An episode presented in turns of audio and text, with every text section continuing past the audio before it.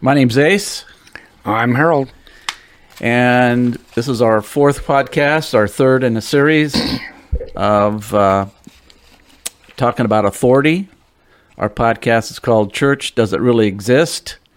And we're dealing basically with the issue of authority. Who has all of authority? And um, obviously, um, we recognize that God has all of authority. Christ and, has all authority. And that's been handed down to the apostles. Mm-hmm. So we dealt with them last two podcasts. Now today, I I did say we were going to, um, this podcast was going to be about the elders' authority, but um, we're going to deal with that next time. What we're going to deal with is uh, Timothy and Titus' authority. Uh, how did they get their authority to uh, to do what they were com- um, uh, commissioned to do by Paul? And we'll take a look at that. Mm-hmm. So we'll start in with the verse, First yeah. Timothy, and uh, chapter one, verses three through five. Warning against false teachers. As I urged you when I was going to Macedonia, remain at Ephesus so that you may charge certain persons not to teach any different doctrine, nor to devote, devote themselves to myths and endless genealogies, which promote speculations rather than the stewardship from God that is by faith. The aim of our charge is love, that is, that issues from a pure pure heart and a good conscience and a sincere faith. Then we go back to the word charge is paragelio. But here the aim in, in verse five is charge, but paragelia. So we see here that the word charged is used twice, but they're two separate Greek words. And when he says in verse three, you may charge certain persons, that's per- paragelio, meaning, Timothy, you are to command certain people not to teach a different doctrine. And then in verse five, he says, the aim of our charge, which is paragelia, command, we are commissioning ourselves to do. Our charge is love that is issued from a pure heart. The aim of our command, or the aim of our mandate, or direction, is with love. So with love, we approach the people and charge them, or command them, or commission them, or direct them to uh, uh, for a certain purpose. And that is not to teach a different doctrine. So we'll move on to the next one, which is a cross-reference from First Timothy, and it goes to Galatians chapter one, verse six through eight. I am astonished that you are so quickly deserting him who called you in the grace of Christ and are turning to a different gospel. Not that there is another one, but there are some who trouble you and want to distort the gospel of Christ. But even if we or an angel from heaven should preach to you a gospel contrary to the one we preach to you, let him be accur- accursed. Yeah, and, and what we're showing is that uh, Timothy was to remain in Ephesus, and he was to command people, certain persons, not to teach a different doctrine. But we also see Paul in uh, the Galatian church um, dealing with similar issues in a different gospel. So we're just trying to show that not only in Ephesus, but in Galatia, they were having issues with people coming in, teaching a different doctrine, a different gospel. Uh, and I would say that doctrine and gospel kind of go hand in hand. Mm-hmm. Um, so it's it's similar issues that they were dealing with. And remember, this is a the, the church is just starting to build its foundation here. Uh, the apostles um, are are still alive. They're, you know, Paul's writing his letters to the churches, directing them, Peter. Um, and so uh, we see that uh, they're young people, young in the faith. They're being persuaded sometimes by uh, Judaizers who want to bring them back into the law and all of those things.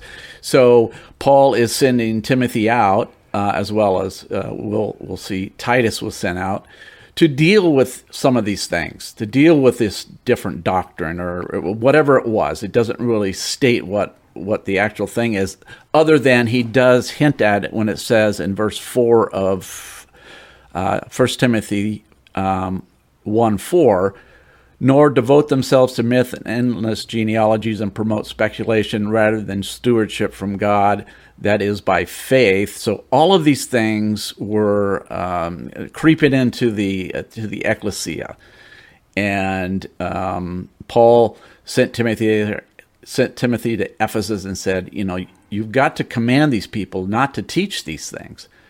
Um, And so that's why that's why we're just making the comparison with the, the Galatian church and the and the Ephesians church. Yeah. So we go to First Timothy chapter one, verses eighteen through twenty. This charge I entrust to you, Timothy, my child, in accordance with the prophecies previously made about you, that by them you may wage the good warfare, holding faith and a good conscience. By rejecting this, some have peop- some have made shipwreck of their faith, among whom are the Hymenaeus and Alexander, who whom I have handed over to Satan, that they may learn not to blaspheme. Here again, for the word charge is paragelia, and Paul's handing it over to Timothy. Yeah, and, and here is uh, where we really see that um, Paul's handing the authority off to right. Timothy. He's saying, this charge I entrust to you, Timothy. And if you read the whole letter, you're going to see that he goes on to talk about command and teach and and, and how people are to live according to the, the gospel, according to the doctrines that are that are laid out in Scripture. Uh, and at that time, it was just the the writings of of Paul uh, that they had. He would send these letters, and they would be read in, in as they gathered together. He tells Timothy that it's going to be a war, and um, and, and you need to hold fast to to the faith and a good conscience, um, because it has shipwrecked some, and he, he names two people there, Hymenaeus and Alexander, um, and he's basically set judgment upon them and handed them over to Satan uh, that they may learn not to blaspheme. Yeah, there's a lot going on. First Timothy chapter four, verses eleven through sixteen. Command and teach these things. Let no one despise you for your youth, but set the believers an example in speech, in conduct, in love, in faith, in purity. Until I come, devote yourself to the public reading of Scripture, to exhort, to teach, not to neglect the gift you have, which was given you by prophecy when the council of elders laid their hands on you. Practice these things, immerse yourself in them, so that all may see your progress. Keep a close watch on yourself and on the teaching. Persist in this, for by so doing you will save both yourself and your hearers. There again, the word command was paragelio. Yeah, and whenever that Greek word's used, it is um, it is commanding others. Uh, paragelia is... Um, um, Paul's commanding Timothy to to carry out a certain thing where, like in First Timothy one eighteen, this charge I entrust to you, this command I'm I'm entrusting to you to carry this out. Uh, and when you carry it out, I want you, paragelio, to command and teach these things. Uh, so he was able to command them and teach as well. Um, and he says, so... You know, let no one despise your youth. Uh, Timothy was uh, was a young uh, person, not sure what the age is, but he's he's saying, I know you're going to go there, and I know some people are going to say, um, look down on your youth mm-hmm. because you're young. And uh, apparently, he wasn't young in the faith, in, in the sense that Paul trusted him, Paul um, believed, and Paul taught him. So he, Paul, had confidence in Timothy that he was able to teach and command and carry these things out in, in Ephesus. Um, and he said, uh, also be an example. Mm-hmm. He said, Timothy, be an example to the people in every in every way, in your love, in your faith, and purity. Um, and then he says, do this until I come, and devote yourself to the public reading of Scripture, exhortation to teaching. And apparently at one point, um, elders, I believe probably in Jerusalem, uh, they commissioned um, Paul and Timothy, but they, they had uh, prophesied and laid hands on Timothy and sent him out to basically carry out um, these duties. Yeah. So we go to First Timothy five, seven through eight. Command these things as well, so that they may be without reproach. But if anyone does not provide for his relatives, and especially for members of his household, he has denied the faith and is worse than an unbeliever. Here again, it was paragelio for the word command. We see that in in Ephesus, apparently there was issues of people not taking care of their, their families, mm-hmm. um, and they were neglecting them.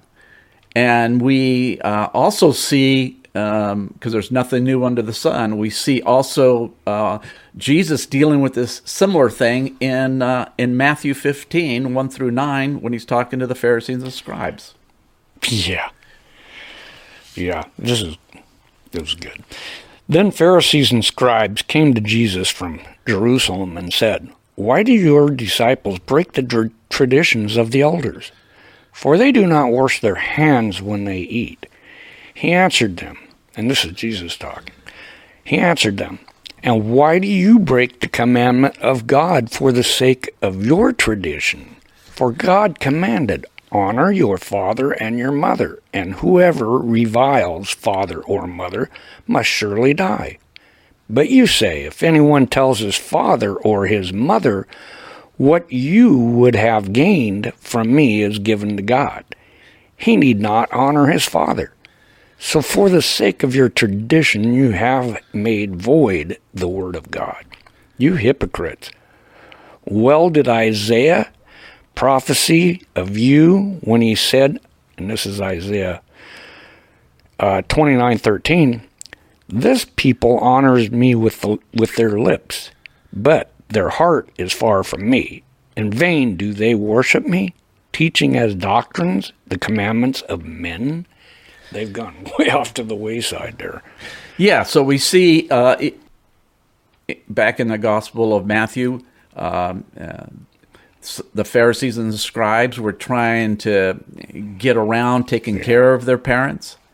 Um, and so they figured out a way, if they gave it to God, they didn't have to take care of their parents.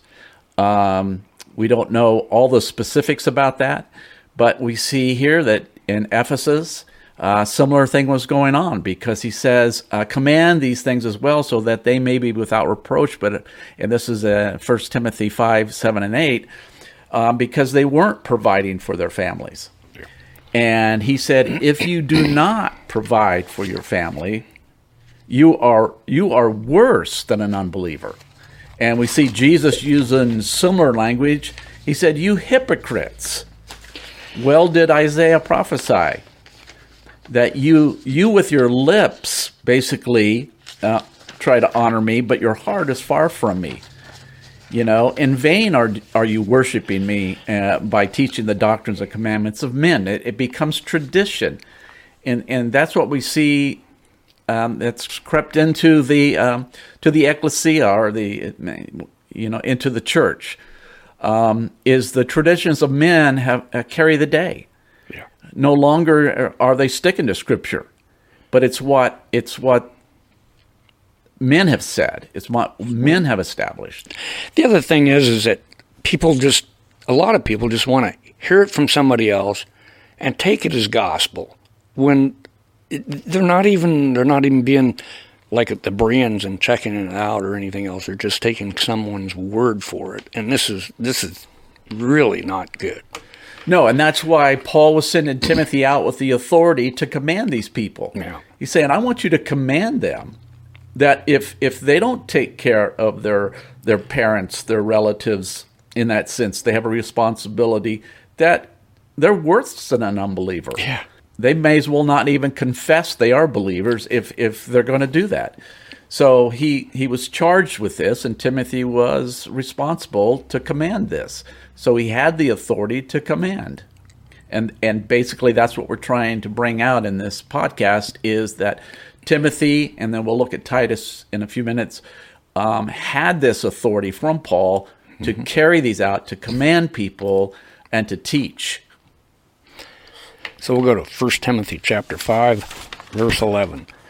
But refuse to enroll younger widows, for when their passion draws them away from Christ, they desire to marry. And the word refuse is paratmei. Uh, it's to beg off, uh, deprecate, decline, shun, avoid, ex- excuse, entreat, refuse, and reject. So for, we'll go go to First Timothy chapter six, verse seventeen. As for the rich in, the, in this present age, charge them not to be haughty, nor to set their hopes on the uncertainty of riches, but on God, who richly provides us with everything to enjoy. Here again, it was paragelio, to tr- for the word charge. So he's giving them a command. Yeah, he gives them a command. Yeah. And, a, you know, we all can fall in this trap where earthly things become our priority, and we start setting um, our heart on riches. And uh, that seems to be the, a lot of the case. And I mean, the case a lot of times, t- even, you know, today, it's, yeah. it's never changed. Right. And we, we all can get caught up in that. Yeah. And he said, you know, basically, uh, do not store up treasures on earth that can rust and moths can eat, but store up treasures in heaven. Yep. Um, and so we see that um, that was happening uh, even in the uh, Ephesian church. So now we go to Titus one five. This is why I left you in Crete, so that you might put what remained into order, and appoint elders in every town as I directed you.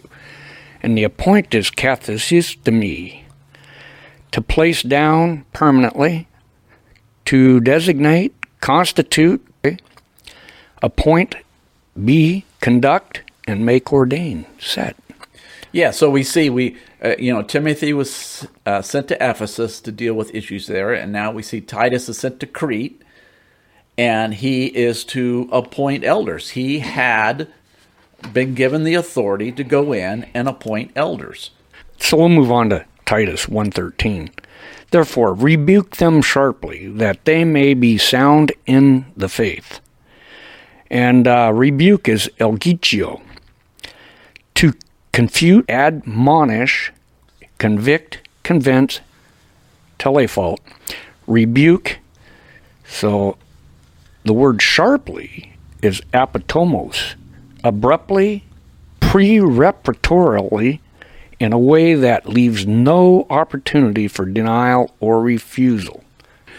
So so we see yeah. here that, that Titus is uh, to rebuke them sharply, and basically they are to, he is to convince them, tell them, um, and sharply ha- carries the idea in a way that leaves no opportunity of denial and refusal. You are to rebuke them to the point they can't deny what you're saying, and they can't refuse what you're saying. Um, and so, again, um, Paul felt confident in Titus that he was able to rebuke them in such a way that they could not deny them.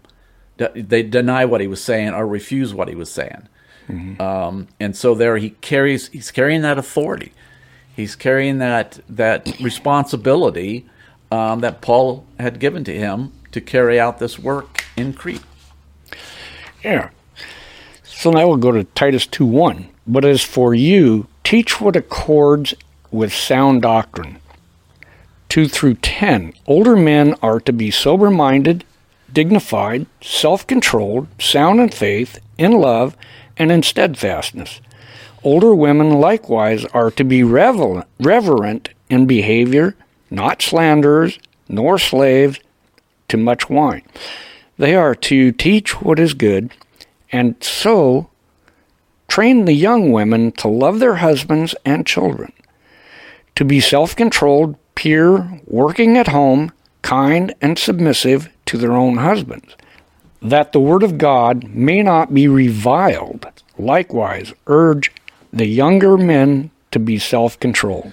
Titus two seven, Paul uh, is directing this to Titus. This is how you, you are to teach.